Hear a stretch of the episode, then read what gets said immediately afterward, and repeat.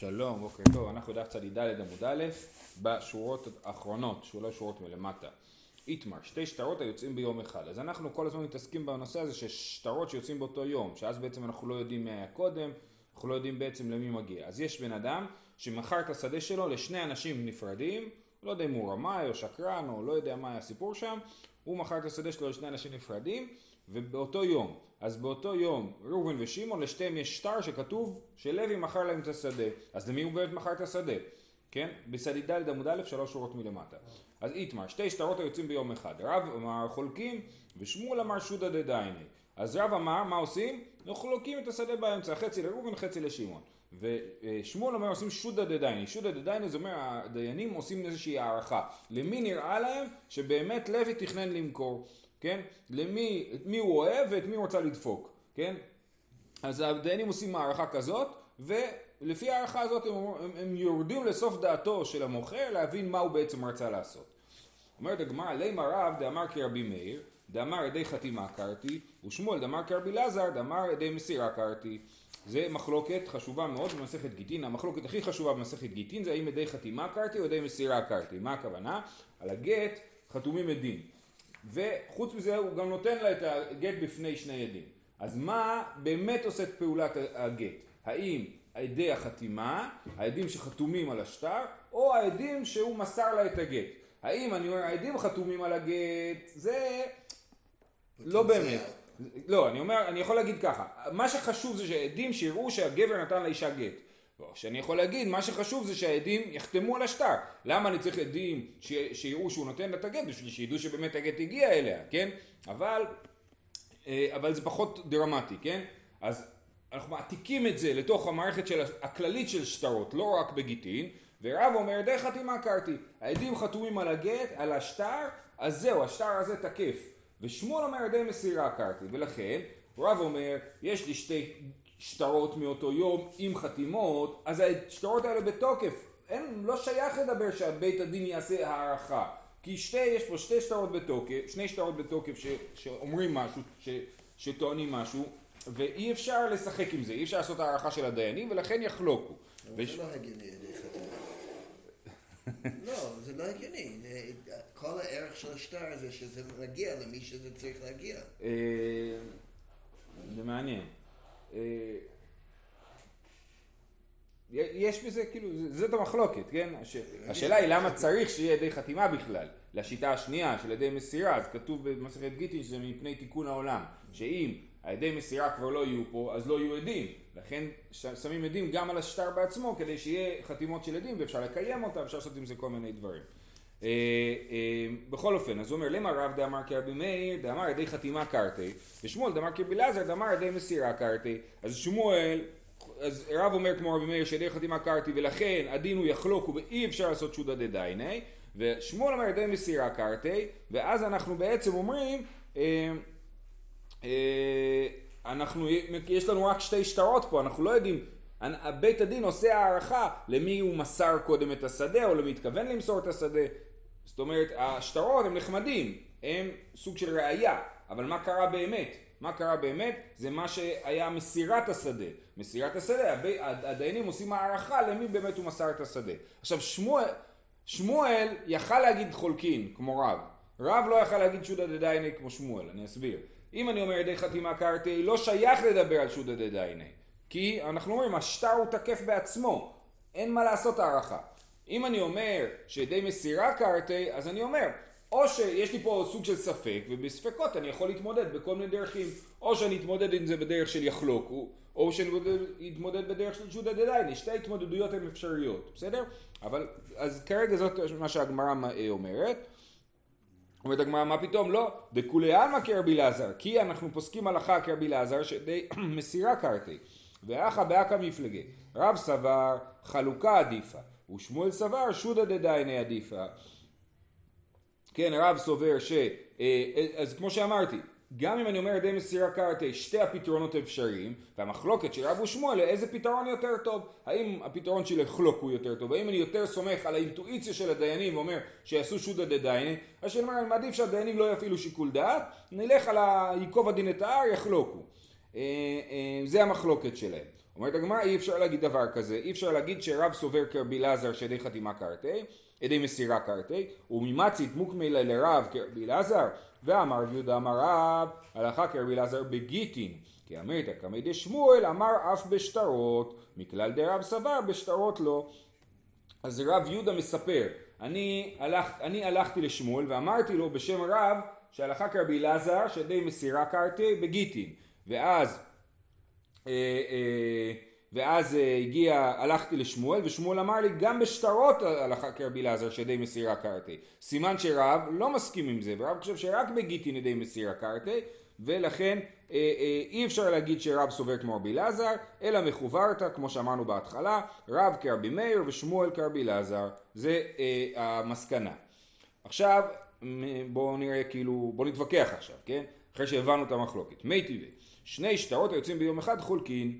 טיובתא דשמואל, כן? יש פה ברייתא מפורשת שאומרת כמו רב ולא כמו שמואל, שאם יש שתי שטרות, שני שטרות שיוצאים ביום אחד, שזה הנושא שלנו, אז הדין הוא שחולקים. טיובתא דשמואל, אמר לך שמואל, אמני רבי מאירי, ואנא דאמר כרבי אלעזר. אז שמואל אומר, נכון, יש פה ברייתא, אבל הברייתא הזאת היא כשיטת רבי מאיר. באמת לרבי מאיר אמרנו שחייבים להגיד שיחלוקו, אם ידי חתימה קרתי, אז הם חולקים. אני חושב כמו רבי אלעזר, שלא חושב ככה. אומרת הגמר עיר... יש לו ברייתא גם?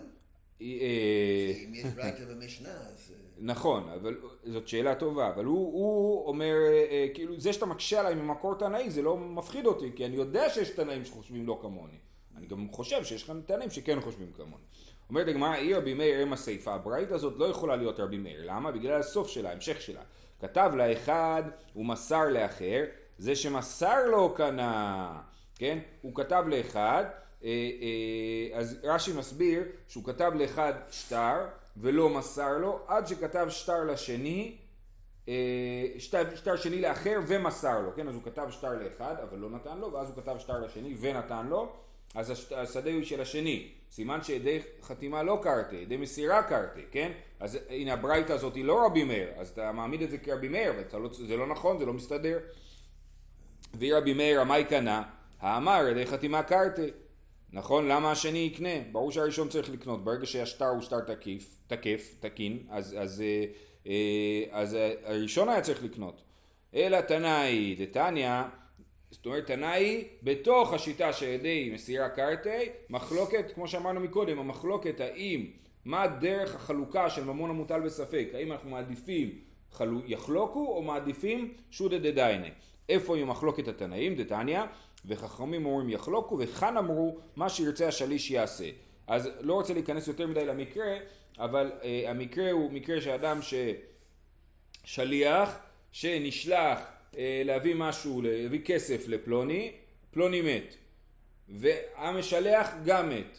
אז המשלח מת ומי שהשתלח בשבילו מת, ונשאר הפלוני, השליח, עם 100 שקל ביד, והיורשים שלו, והיורשים שלו שאומרים כל אחד, לא, הוא התכוון להביא לאבא, לא לילדים, ובקיצור, כל אחד מהיורשים אומר שזה שייך לו. אז מה הדין? אז חכמים אומרים יחלוקו, וכאן אמרו, רש"י אומר שכאן זה בבבל, מה שירצה השליש יעשה. מה שירצה השליש יעשה, השליש זה השליח, כן, האדם, השליש זה המילה, מהמילה שלישי, הוא האדם השלישי פה בסיפור, אז הוא יעשה מה שהוא רוצה. מה זאת אומרת שהוא יעשה מה שהוא רוצה? שודא דדייני. זה לא שודא של דייני באמת, כי הוא לא דיין, אבל הוא, י... כן, הוא יעשה לפי איזושהי הערכה שהוא סך הכל רוצה לקיים את שליחותו. אז הוא יעשה הערכה מה נראה לו שהמשלח היה רוצה שיקרה. אמ, אז, אז אה, אנחנו רואים שיש פה מחלוקת בין, וחכמים אומרים יחלוקו, לבין מה שיוצא השליש יעשה. סימן ש... אז, ושמואל אומר, אז הנה, למרות הברייתא הזאת שהקשתה עליי ממנה, היא לא כרבי מאיר, כי זה לא מסתדר לרבי מאיר, אז היא כמו השיטה של חכמים שאומרים יחלוקו. אמ, יופי. אימי דרמי בר חמא, כתבתינו, זהו, נגמר סיפור. אימא של רמי בר חמא, כתבתינו לנכסה לרמי בר חמא בצפרא, לאורתא כתבינו, כתבתינו למר עוקבא בר חמא, אז אימא של רמי בר חמא, זאת אומרת אשתו של חמא כנראה, בבוקר היא כתבה את הנכסים שלה לרמי הבן שלה, ובצהריים היא כתבה את הנכסים שלה, בערב היא כתבה את הנכסים שלה לעוקבא, אח שלו, כן? עכשיו היא התלבטה, אה, עכשיו השאלה מה, והיא מתה כנראה, כן? עכשיו השאלה של מי הנכסים, כי יש לנו שתי שטרות שיוצאים ביום אחד, נכון? אז מה עשה עתה רמי בר חמא לקמא דרב ששת, וקמא בניכסה. אתה עוקבא לקמי דרב נחמן וקמי בניכסה. אז כל אחד הלך לדיין אחר, אז רמי בר חמא הלך לרב ששת, רב ששת אמר לו ודאי זה שלך, ועוקבא בר חמא הלך לרב נחמן ואמר לו ודאי זה שלך. עכשיו זה מעניין פה, האם, האם הוא, אה, כל אחד הביא את אח שלו איתו, כאילו האם היה דיון, או שבאמת כל אחד הלך בנפרד, איך הדיין פסק בנפרד, זה משונה קצת. טוב, אז uh, הדיינים הבינו שיש בעיה. שלכאורה צריך את שני בעלי הדין. כן, כן, כן. אז עתה לקמי, עתה רב ששת לקמי דרב נחמן. אז רב, נח, רב ששת שמע על הבעיה, אז הלך לדבר עם רב נחמן, איך אתה פוסק נגדי, כאילו, מה, מה קורה פה? אמר לי, מה איתה מעבד מרחי? למה אתה פסקת שם עוקבא? ועכשיו, אמר לי, ומה איתה מעבד מרחי? אז אומר לו, קודם תסביר לי אתה. אמר לי, דקדים. אומר לו, השטר של הבוקר הוא לפני השטר של הערב, אז השטר הזה מוקדם יותר, ולכן אה, אה, ולכן אה, זה שייך למי שנכתב לו השטר בבוקר, לרמי בר חמא. אמר לאתי בירושלים יתבינן, דכתבינן שעות. אומר לו, הרי ראינו במשנה אתמול, שבירושלים היו כותבים... כן, שבירושלים היו כותבים שעות על השטרות שלהם. ולכן בירושלים באמת משנה מי היה קודם באותו יום. אבל בכל שאר העולם, שלא כותבים שעות על השטר, אז לא אכפת לנו מה היה קודם. גם אם באים עדים ואומרים לנו שהיה קודם והיה אחר כך, זה לא משנה. כי היום, היום הוא יחידה אחת כאילו, לא יחידה שמתחלקת לחלקים. אלא מר מיתמה, עכשיו הוא אומר, עכשיו רב ששת אומר לרב נחמן, אז למה אתה אמרת שדווקא מי שבערב? אמר לה שודא דדיינה, עשיתי שודא דדיינה, אני נראה לי שהאימא באמת רצתה להביא למר עוקבא ולא לרמי. אמר לי, אנא נמי שודא דדיינה, אז רב ששת אומר לו, אה, אז גם אני עשיתי שודא דדיינה. אמר לי, שתי תשובות בדבר, דבר, שימו לב, זה מחודד. אחד הדיינה דיינה אומר לאו דיינה, אומר לו, אני דיין, אתה לא דיין. למה הוא מתכוון? אז רש"י אומר, שאני אה, דיין על פי ראש הגלות והישיבה, זאת אומרת, לי יש רשות להיות דיין, זה ההסמכה שלי, אתה אין לך הסמכה כזאת. זה אחד, ויכול להיות מעבר לזה שרב נחמן באמת, הוא מפורסם בזה שהוא היה דיין מקצועי כאילו, זה המקצוע שלו. אתה זה, ספציפית זה לא המקצוע שלך. ועוד, מעיקרא לאו בתורת אחי עתית לה. אומר לו, חוץ מזה שים לב, אתה לא יכול לטעון עכשיו שהוא דדיינה, הטענה שלך הייתה שהשטר המוקדם יותר, לא, זה מגיע לשטר המוקדם יותר, לשטר של הבוקר. עכשיו אני דחיתי את דבריך ואתה קיבלת את הדחייה שלי, אז אתה אומר שודא דדייני, אבל לא עשית שודא דדייני. שודא דדייני זה לעשות הערכה למי באמת האמא רצתה לתת את זה, זה לא מה שאתה עשית. עכשיו אתה טוען שודא דדייני, אבל זה לא מה שעשית, ולכן אני צודק. בסדר? אה, זהו, נגמר הסיפור הזה. עוד סיפור. רב ששת חשב שהוא יכול לעשות שודא דדייני אחרי שהוא... אז כאילו, אולי הוא תפס שודא דדייני בתור מין, אה, מין משחק כזה, אבל אנחנו אומר לו לא, שודא דדייני זה דבר רציני, צריך באמת לעשות שודא דדייני. אה, אה, אנו תשיטרי דעתו לקמי די רב יוסף, חד אב הכתוב בחמישה בניסן, ואחד אב הכתוב בניסן סתמה. אז היו שתי שטרות, אחד כתוב ה' ניסן והשני כתוב ניסן בלי יום, כן? אז מה, מה, מי, מי זוכה? אז לכאורה ההוא שכתוב בניסן יכול להיות מוקדם יותר, יכול להיות מאלף ניסן ויכול להיות מאוחר יותר. אז אה, אוק מרב יוסף להוא דחמישה בניסן בנכסים, אז הוא בחר שהשטר של חמישה בניסן הוא השטר. הוא השטר שזוכה. אמר לי אידך ואנא אפסיד, אמר לי את ידך לתחתונה, אימר בר כ"ט בניסן את. הוא אומר לו לשטר של ניסן, אתה ידך לתחתונה, כי, אנחנו, כי, כי אפשר להסביר את השטר שלך, אז אנחנו צריכים לתת פרשנות לשטר, כן? אפשר להסביר שהשטר שלך הוא כ"ט בניסן, אז כיוון שאפשר לתת פה פרשנות גרועה לשטר שלך, אז אתה מפסיד. אז הוא קיבל את זה, אמר לי, ונכתוב לי מר טירפה, מאייר. אומר לו, טוב, בסדר, אז סבבה, אז נגיד שהשטר שלי מכ"ט בניסן, אז לפחות תכתוב לי שיש לי זכות לטרוף את הלקוחות, כי מה קרה? היה לנו שתי שטרות על שדה, השדות נמכרו באחריות, כן, אם שדה שנמכר בשטר הוא נמכר באחריות אם לא כתוב אחרת, אז עכשיו אני רוצה לטרוף מהלקוחות, אני רוצה לגבות את החוב שלי ממי שמכר לי שדה ולא, ולא קיבלתי את השדה. עכשיו, את, אני צריך לכתוב ממתי יש לי זכות לגבות. זאת אומרת, ראובן מכר את השדה שלו לשני אנשים, כן, אה, אה, בניסן, ואחר כך יש לו עוד שדות, שגם אותם הוא מכר, אחר כך, מאייר. אז אתה אומר, אתה אומר לי שאני, השטר שלי הוא מכ"ט ניסן, בסדר, אז שיהיה לי זכות לגבות מאייר ואילך. כן? זה מה שהוא טוען. אומר, אז אה, תכתוב לי מר תיופה מאייר ואילך. אמר לי, יח לי למימר לך, את בר חד בניסנת. כשאתה תבוא ללקוחות, הם יגידו מה אתה רוצה? אתה תיקח את השדה שלך בכלל. אתה היית אמור לקבל את השדה כי אתה מאלף ניסן, וההוא מאי ניסן, כן? הם יכולים לטעון את זה, זו טענה טובה. כשההוא מעין ניסן יבוא אלינו, אז, אז נדבר איתו. הם, הם, בקיצור, הם יכולים לדחות אותך בקלות, לא יעזור לך השטר טירפה. אז הוא אומר, אה, מה הייתה קנטי? נכתבו הרשאה להדדי. אז מה, איך אפשר בכל זאת לתת לו שטר טירפה? שההוא של ה' ניסן יכתוב לו הרשאה, והוא יגיד לו, אני נותן לך הרשאה לגבות בשבילי את השדה. ואז הוא יבוא עם שתי השטרות, הוא יגיד, מתי אתם אומרים שאני, מי, מי מוקדם יותר? אתם אומרים שאני מוקדם יותר? אז לי מגיע את השדה ההוא, אז הנה השדה של ה' ניסן, הוא נתן לי הרשאה לגבות בשבילו. ואם אתם אומרים שה' ניסן מוקדם, אז אני גובה בשבילי. בכל אופן אני יכול לגבות מאייר. בסדר? זה, זה ככה כן יכול לקבל שטר טירפה. זהו, משנה. מי שהיה נשוי שתי נשים ומכר את שדהו וכתבה ראשונה ללוקח דין ודברים אין לי עמך. השנייה מוציאה מהלוקח והראשונה מן השנייה והלוקח מן הראשונה וחוזרות חלילה עד שיעשו פשרה ביניהם. אז מה קרה פה? האישה כתבה, כן, הבעל מכר לפלוני שדה. עכשיו הוא אומר, אני לא יודע, אולי יום אחד אתה תמות ואשתך תגבית בכתובה את השדה.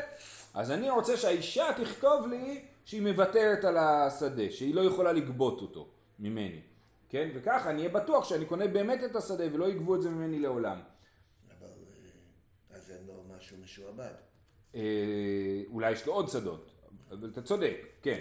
אז הוא אומר, מי שהיה נשוי שתי נשים ומכר את שדהו, וכתבה, האישה הראשונה כתבה ללוקח דין ודברים אין לי עמך, אבל השנייה לא כתבה את זה, אז השנייה יש לה זכות להוציא את השדה מהלוקח, אבל אז הראשונה באה לשנייה ואומרת, רגע, אני יש לי זכות לגבות את החוב לפנייך, כי אני האישה הראשונה, אז אני לוקח את השדה ממך, כי רק להוא כתבתי דין ודברים אין לי איתו, אבל איתך יש לי דין ודברים. ואז היא תיקח את השדה, ואז יבוא הלוקח ואומר, רגע, את אמרת שאין לך אה, דין ודברים בשדה הזאת, אז תחזיר לי את השדה. אז השדה מסתובבת. כל אחד יש לו טענה מספיק טובה בשביל להוציא את השדה מפלוני, אבל לא יכול להחזיק את השדה אצלו, כי לשני יש טענה טובה להוציא ממנו. אז זה, אה, אה, אז איך זה הולך? וחוזרות חלילה, כן? השדה חוזרת חלילה, עד שיעשו פשרה ביניהם. אין ברירה, הם חייבים לשבת ולהתפשר איכשהו, לגרום לזה שה, שבאמת מישהו יוכל לתפוס את השדה או לחלק את השדה. וכן בעל חוב וכן אישה בעלת חוב, על זה אה, הגמרא תסביר. אומרת הגמרא וכי כתבה לי מי הווה, רגע רגע בכלל מאיפה אתם מביאים את הרעיון שאפשר לכתוב, את, אה, אה, אפשר לכתוב דין ודברים אין לי עמך, כן? אולי שאישה כותבת דבר כזה למישהו, זה לא, אין לזה תוקף. למה? והתניא האומר לחברו דין ודברים אין לי על שדה זו ואין לי עסק בה וידי מסולקת ממנה לא אמר כלום, כן? החמאס, אוקיי? אז זה לא, לא, אין דבר כזה, כן? גם ראינו את הסוגיה הזאת, דרך אגב, ראינו את זה על אה, מי שאומר אין דברים דין ודברים אין בנכסייך ובפירותיהן ופירות פירותיהן, אז, אז גם שם ראינו את הרעיון הזה, שאי אפשר להסתלק ממשהו, זה, זה סוג של דבר בלי תוקף, כן? אה, אומרת הגמרא, בשקנו מידה. כשעשו קניין על הדבר הזה, אז זה אה, כן עובד, שוב זו סוגיה שלמדנו כבר. בכל אופן אז, אז היא אמרה אין לי עסק בשדה, דין ודברים אין לי בשדה, והיא אמרה, והיא עשתה על זה קניין, הכל תקף. אומרת הגמרא עדיין לא, וכי קנו מידה מה יהווה, תימא נחת רוח עשיתי לבעלי. האישה תגיד, נא אתם חושבים שבאמת אני מוכנה לוותר על השדה, על הכתובה שלי? בעלי הכריח אותי, או נחת רוח עשיתי לבעלי, הוא עשה לי פרצופים, הוא אמר לי אני חייב למכור את השדה, אז אני אמרתי בסדר, אני אחתום שאני מוכנה אה, לא להתעסק בשדה, אבל לא באמת התכוונתי לזה, אין תוקף לטענה שלי. נחת רוח עשיתי לבעלי, והנה יש הוכחה שאפשר להגיד את זה, מי לא תנן לקח מן האיש וחזר ולקח מן האישה, מקחו בטל, כן, הקונה קנה את השדה מהגבר וגם קנה את זה מהאישה, לוודא שבאמת היא לא לוקחת ממנו את זה אחרי שהיא תצטרך כתובה, זה בטל, כי אה, הוא לא יכול לקנות מהאישה, עלמא יכולה היא שתאמר נחת רוח עשיתי לבעלי, למה הוא לא יכול לקנות מהאישה? כי האישה אומרת נחת רוח עשיתי לבעלי. אז לכן... אה, אה, ממתי כוונה יכולה? זה כן, יש לזה... זה כמו... כאילו היא טוענת שעשתה את זה בכפייה, בסוג של כפייה מסוימת, ולכן אי אפשר, אה, אין לזה תוקף. אה, אמר, אוקיי, אז יש לנו סתירה. אצלנו אנחנו רואים שהיא יכולה לכתוב דין ודברים אין לי וזה עובד, ובמסכת גיטין יש משנה שאומרת שלקח מן האיש וחזר ולקח מן האישה מקחו בטל, כי היא אומרת נחת רוח עשיתי לבעלי, אז זה לא עובד. תשובה. אמר רבי זר אמר רבי חיסדא לא קשיא, רבי מאיר, רבי יהודה. זאת מחלוקת מפורסמת בין רבי מאיר לרבי יהודה. משנה אחת היא כמו רבי מאיר, המשנה השנייה היא כמו רבי יהודה. ותניא כתב לראשון ולא חתמה לו, לשני וחתמה לו, איבדה כתובתה, דברי רבי מאיר. רבי יהודה אומר, יכולה אשת תאמר נחת רוח עשיתי לבעלי, אתם מה לכם עליי. אז מה הברייתא מספרת? שיש אדם שמכר את השדה שלו לפלוני הראשון, ומכר את השדה שלו לפלוני השני. לראשון האישה לא חתמה, ולשני היא כן חתמה. היא חתמה שהיא באמת מוותרת על השדה, אבל רק לשני. אז מה הדין? אומר אה, רבי מאיר, איבדה כתובתה, באמת היא איבדה את כתובתה, היא חתמה, היא ויתרה על הכתובה שלה, אין מה לעשות, יותר אין לה כתובה. רבי יהודה אומר, יכולה איש תאמר, נחת רוח עשיתי לבעלי, אתם מה לכם עליי. זה עניינים שביני לבינו, אין לזה שום קשר לעולם, אז סתם חתמתי, כן? ולכן, אה. אני עדיין לא מבין איך היא יכולה לוותר על הכתובה. היא יכולה לוותר על הכתובה, היא יכולה, אישה גם יכולה... כל הרעיון זה ש... אישה יכולה גם, נכון, אישה גם יכולה למכור, זו שאלה, אם אישה יכולה למחול על הכתובה או למכור את הכתובה, למכור את הכתובה בוודאי שהיא יכולה, לאנשים אחרים, כן. נכון? וגם ראינו מציאות שהיא מוכרת את הכתובה לבעלה בעצמו, כן? ואז באמת אתה צודק שזה מאבד את האפקט, כאילו, זה כבר לא עובד, הרעיון של לא תהיה כלה. זה קצת כן קיים, כי, כי בסופו של דבר, כשבא, אם היא מתגרשת מבעלה, היא יכולה לגבות ממנו כסף. גם לא קרקע. כל הרעיון של המטלטלים לא משועבדים לכתובה זה לא מול הבעל, הבעל הוא, הוא, בעל, הוא בעל חוב שלה, היא חייב לשלם לה את זה, כאילו. היא בעלת חוב שלו, כן? אז, אה, אה, אז הוא חייב לשלם לה את זה. אה, אז זה כן קיים עדיין, אבל... בית דין? לא, אני אומר, הבעל חייב לאישה את הכתובה. מתנאי בית דין? מתנאי בית דין, וגם ממה שהוא כתב בכתובה. וגם ממה שהוא כתב בכתובה. ואז אם הוא מת, אז היא יכולה לגבות רק מהקרקע. אז באמת היא מפסידה פה את הביטוח הזה, שהוא ימות והיא תצטרך כתובה ולא יהיה לה. את זה היא מפסידה, כן. טוב, אז אנחנו אומרים, זו מחלוקת רבי יהודה ורבי מאיר, האם האישה יכולה לטעון נחת רוח עשיתי לבעלי או לא יכולה לטעון את זה, ורבי סתם לה הכה כרבי מאיר, וסתם לה אטם כרבי יהודה. אז משנה במסכת אה, אה, כתובות אצלנו, המשנה שלנו היא כרבי מאיר, שאומרת היא כן יכולה למחול על, הכתוב, על הכתובה, כן? והמשנה בגיטין שהיא לא יכולה, שאומרים אה, אה, נחת רוח עשיתי לבעלי, זה כשיטת רבי יהודה. אז רבי סתם לה כאן ככה וכאן ככה, אה, יפה. זה תירוץ ראשון, תירוץ של רב חיסדא. ושטיינדרס נותן את זה כשאלה, לא כתירוץ. אה, ורבי סתם לאחר כרבי מאיר וסתם לאחר כרבי יהודה? אוקיי, הבנתי. זאת אומרת, למה שהוא יעשה דבר כזה, שיחליט. אם הוא חושב שהלכה כרבי מאיר, שיפסוק כל המשניות כרבי מאיר. אם הוא חושב שהלכה כרבי יהודה, אז שיפסוק תמיד כרבי יהודה. מה פתאום? אז יש לנו עוד תירוצים. אמר רב פאפא, בגרושה ודברי הכל, כן? בגרושה, זאת אומרת המשנה שלנו היא במקרה שהיא כתבה לו דין ודברים האלה עמך אחרי הגירושין. זאת אומרת היה גירושין, היא עוד לא קיבלה את השדה שלה, וגם אין לה שום עניין לעשות נחת רוח לבעלה, והיא כתבה לו דין ודברים אין לי, אז יש לזה תוקף. אז זאת אומרת אנחנו פוסקים כרבי מאיר שאין תוקף, לה... כרבי יהודה סליחה, אנחנו פוסקים כרבי יהודה שאין תוקף לאמירות של האישה בזמן שהיא נשואה, כי היא אומרת נחת רוח עשיתי לבעלי, אבל אחרי, אחרי הגירושין יש תוקף לדברים האלה. זה אה, אה, תירוץ אחד. אה, ורב אשי אמר כולה רבי מאירי, הכל כרבי מאיר, ועד לא כאמר רבי מאיר הטעם, אלא בשני לקוחות דאמרי לה, איתא דנחת רוח עבדת, לכמה היא באה אלך למעוות. אבל בלוקח אחד, אפילו רבי מאיר מודה. זאת אומרת, רבי מאיר, מתי הוא אומר שאישה עבדה כתובתה? בברייתא מדובר על מצב שבו יש שני לקוחות, לראשון היא לא חתמה ולשני היא כן חתמה. אז רבי מאיר אומר, את לא יכולה להגיד נחת רוח עשיתי לבעלי. כי אם נחת רוח עשית לבעלך, היית חותמת לכולם, כל מי שרוצה שיחתמו לו. את בכלל לא אכפת לך למי את חותמת, את חותמת בשביל בעלך, לא בשביל הלקוח. אז לכן, רבי מאיר אומר, זה שלא חתמת לראשון וכן חתמת לשני, מוכיח שהתכוונת לזה, שבאמת חשבת על מה שאת עושה ובאמת התכוונת לזה. ובמקרה הזה, אז החתימה שלה אה, אה, כן בתוקף. אבל רבי מאיר מסכים עם רבי יהודה, שאם יש רק לקוח אחד, והיא חתמה לו, שהיא יכולה להגיד נחת רוח עשיתי לבעלי. זאת אומרת רק במקרה המיוחד של הראשון היא לא חתמה, אז היא לא יכולה להגיד נחת רוח עשיתי לבעלי לפי רבי מאיר. לפי רבי יהודה תמיד היא יכולה להגיד נחת רוח עשיתי לבעלי, כן? ואז איך זה עוזר לנו במשניות שלנו? ומתניתין דכתב לילה אחר, ואנחנו נעשה אוקימתא שוב למשנה שלנו, שבמשנה שלנו מדובר שהוא כתב לראשון והיא לא חתמה, ולשני היא כן חתמה, וכל הדיון במשנה זה רק לגבי השני ולא לגבי הראשון.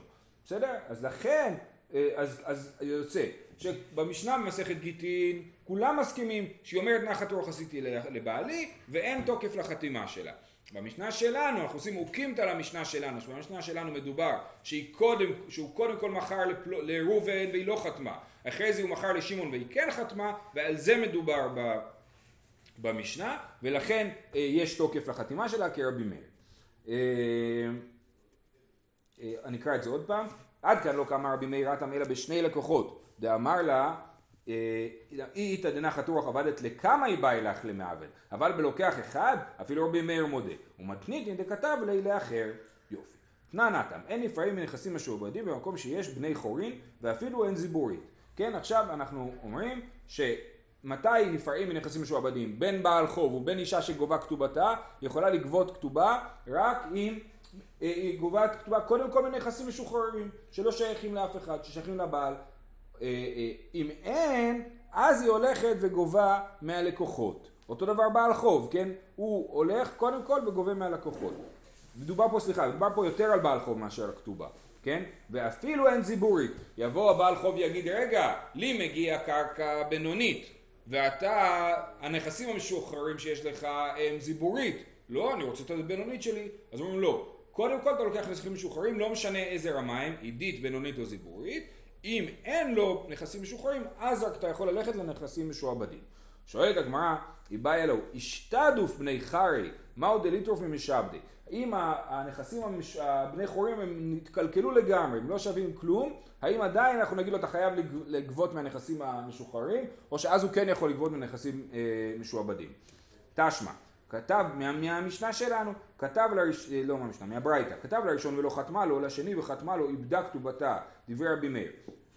הרי מה קרה פה? הראשון, אה, אה, איסל גדייתך איש תדוף בני חרי, תריף במשעבדי.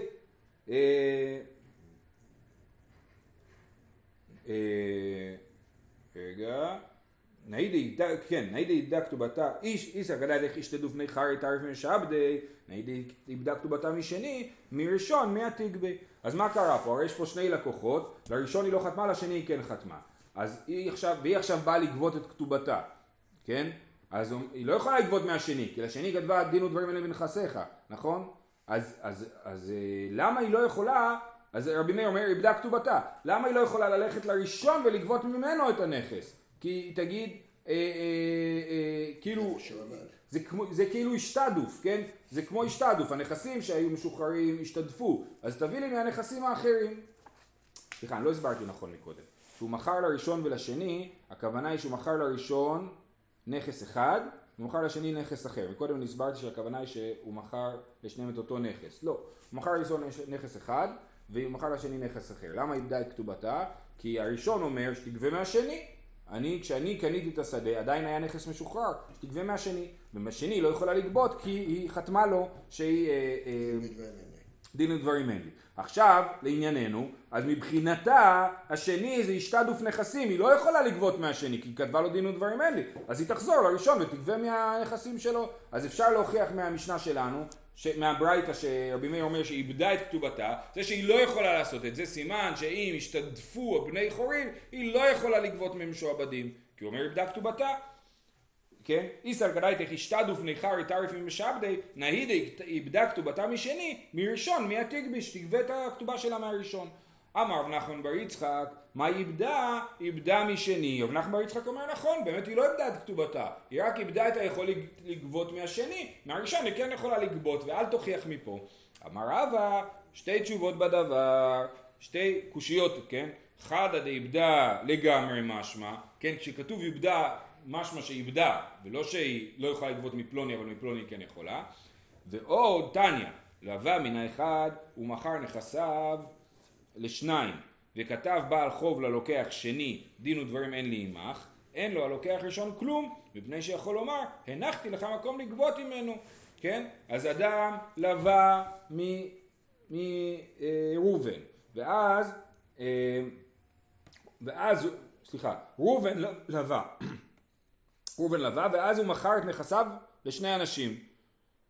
ולאיש השני שהוא מכר לו, הוא כתב בעל חוב, סליחה, סליחה, ולאיש השני שהוא מכר לו, המלווה, בעל החוב, כתב, אה, אה, כן, דין ודברים אין לי עמך, אני לא יכול לגבות ממך כלום. שוב, החתימה הזאת מאוד חשובה, כשאנשים עושים עסקים, הם כל הזמן כאילו בודקים, רגע, אני מוודא שאף אחד לא יכול לגבות ממני את השדה הזה. אז הבעל חוב כתב לקונה השני, דין ודברים אין לי עמך. אז אותו בעל חוב דפק את עצמו, למה? כי עכשיו הוא גם לא יכול לגבות מהראשון. אין לו הלוקח ראשון כלום. כי הראשון מה יגיד לו? כשאני קניתי, אני וידאתי שיש עוד קרקע משוחררת, שהוא יוכל לגבות ממנה. עכשיו הוא מכר את הקרקע השנייה וכתבת לשני דין ודברים אין לי עמך אבל אני מלכתחילה דאגתי לזה שכן יהיה קרקע משוחררת אז אתה ויתרת גם על הזכות שלך לגבות ממני לא רק על הזכות לגבות מהשני כן אין לו הלוקח ראשון כלום מפני שיכול לומר הנחתי לך מקום לגבות ממנו תלך לשם אתה ויתרת לעצמך אז זה מוכיח אה, זה מוכיח שכשאיבדה כתובתה משני היא איבדה גם מראשון כי הראשון אומר אני הנחתי לך מקום לגבות אומרת הגמרא, לא, זה לא אותו דבר. הטם יהודי אפסידא נפשי אה, אה, אה, בידיים. סליחה, אז זה סוף הקושייה, רגע. כן. כן, זה סוף הקושייה של רבא. אז רבא אמר לרב נחמן בר יצחק, אתה אומר שאיבדה כתובתה רק מהשני, אבל מהראשון היא לא איבדה את כתובתה, זה לא נכון. מהברייתא מוכח שכאשר אדם מפסיד את עצמו בידיים, אז הוא כן מפסיד את הכתובה, את החוב שלו גם מהראשון, וגם הפסיד את הכתובה שלה מהראשון. ולכן איבדה את כתובתה לגמרי. זה לא מוכיח לגבי השאלה שבה אנחנו דנים, מה, מה קורה כשהשתדפו הבני חורין, האם היא יכולה לגבות ממשועבדים. לבריאות. אמר לרבי אמר לרב אשי, והמעשים בכל יום. כל יום אנחנו כן גובים ממשועבדים כאשר השתדפו הבני חורין. לדוגמה, דאו גברא דמישכין לי פרדסה לחברי ומשכן פרדס לחברו לעשר שנים. הוא אמר לו, תקשיב, אני מלווה לך כסף, אתה מביא לי את הפרדס שלך, אני אוכל מהפרדס עשר שנים, בסוף העשר שנים אני אחזיר לך את הפרדס, אתה לא חייב לי כלום. את כל החוב שלי נגבה דרך הפירות של הפרדס, אוקיי? זה נקרא משכנתא דסורא. ככה הם עשו. אז ההוא גבר משכן פרדיסא לחבר לעשר שנים, אחרי חמש שנים מה קרה? הפרדס הזדקן, פתאום לא הוציא יותר פירות. ביקש, אה, לחמש שנים. ועתה לקמאיו דה רבנן, וכתבו לי טירפה. אז, ואמרו לו, אתה יכול לגבות מנכסים משועבדים. סימן שיש פה, יש פה מקרה מפורש של השתדפו בני חורין וגובים ממשועבדים. אומרת הגמרא, התמנמי אי הוא דאפסידו הנפשיו, כיוון דאבו ידי דפרדסה אבי דקיש, לא איבאי אלוהו למזבן. אומרים גם שם, זה לא הוכחה, אתה יכול להגיד שהם הפסידו את עצמם. למה? כי הם ידעו מראש, כשהם הם ידעו שהפרדס משועבד לבעל חוב, וכשהם קנו את השדה, שדה אחר, כן? ואז הם, הם יכלו לחשוב שיכול להיות שהפרדס יזדקן פתאום ויצטרכו לגבות מהשדה שלהם. אז לכן הם הפסידו את עצמם. בכל זאת אומרת הגמרא, הלכתה איש תדוף בני חרי טרפה ממשעבדי. כן, כן, ההלכה שכאשר השתתפו בני החורים, היא יכולה לטרוף מנכסים משועבדים. זהו, שיהיה לכולם יום נפלא.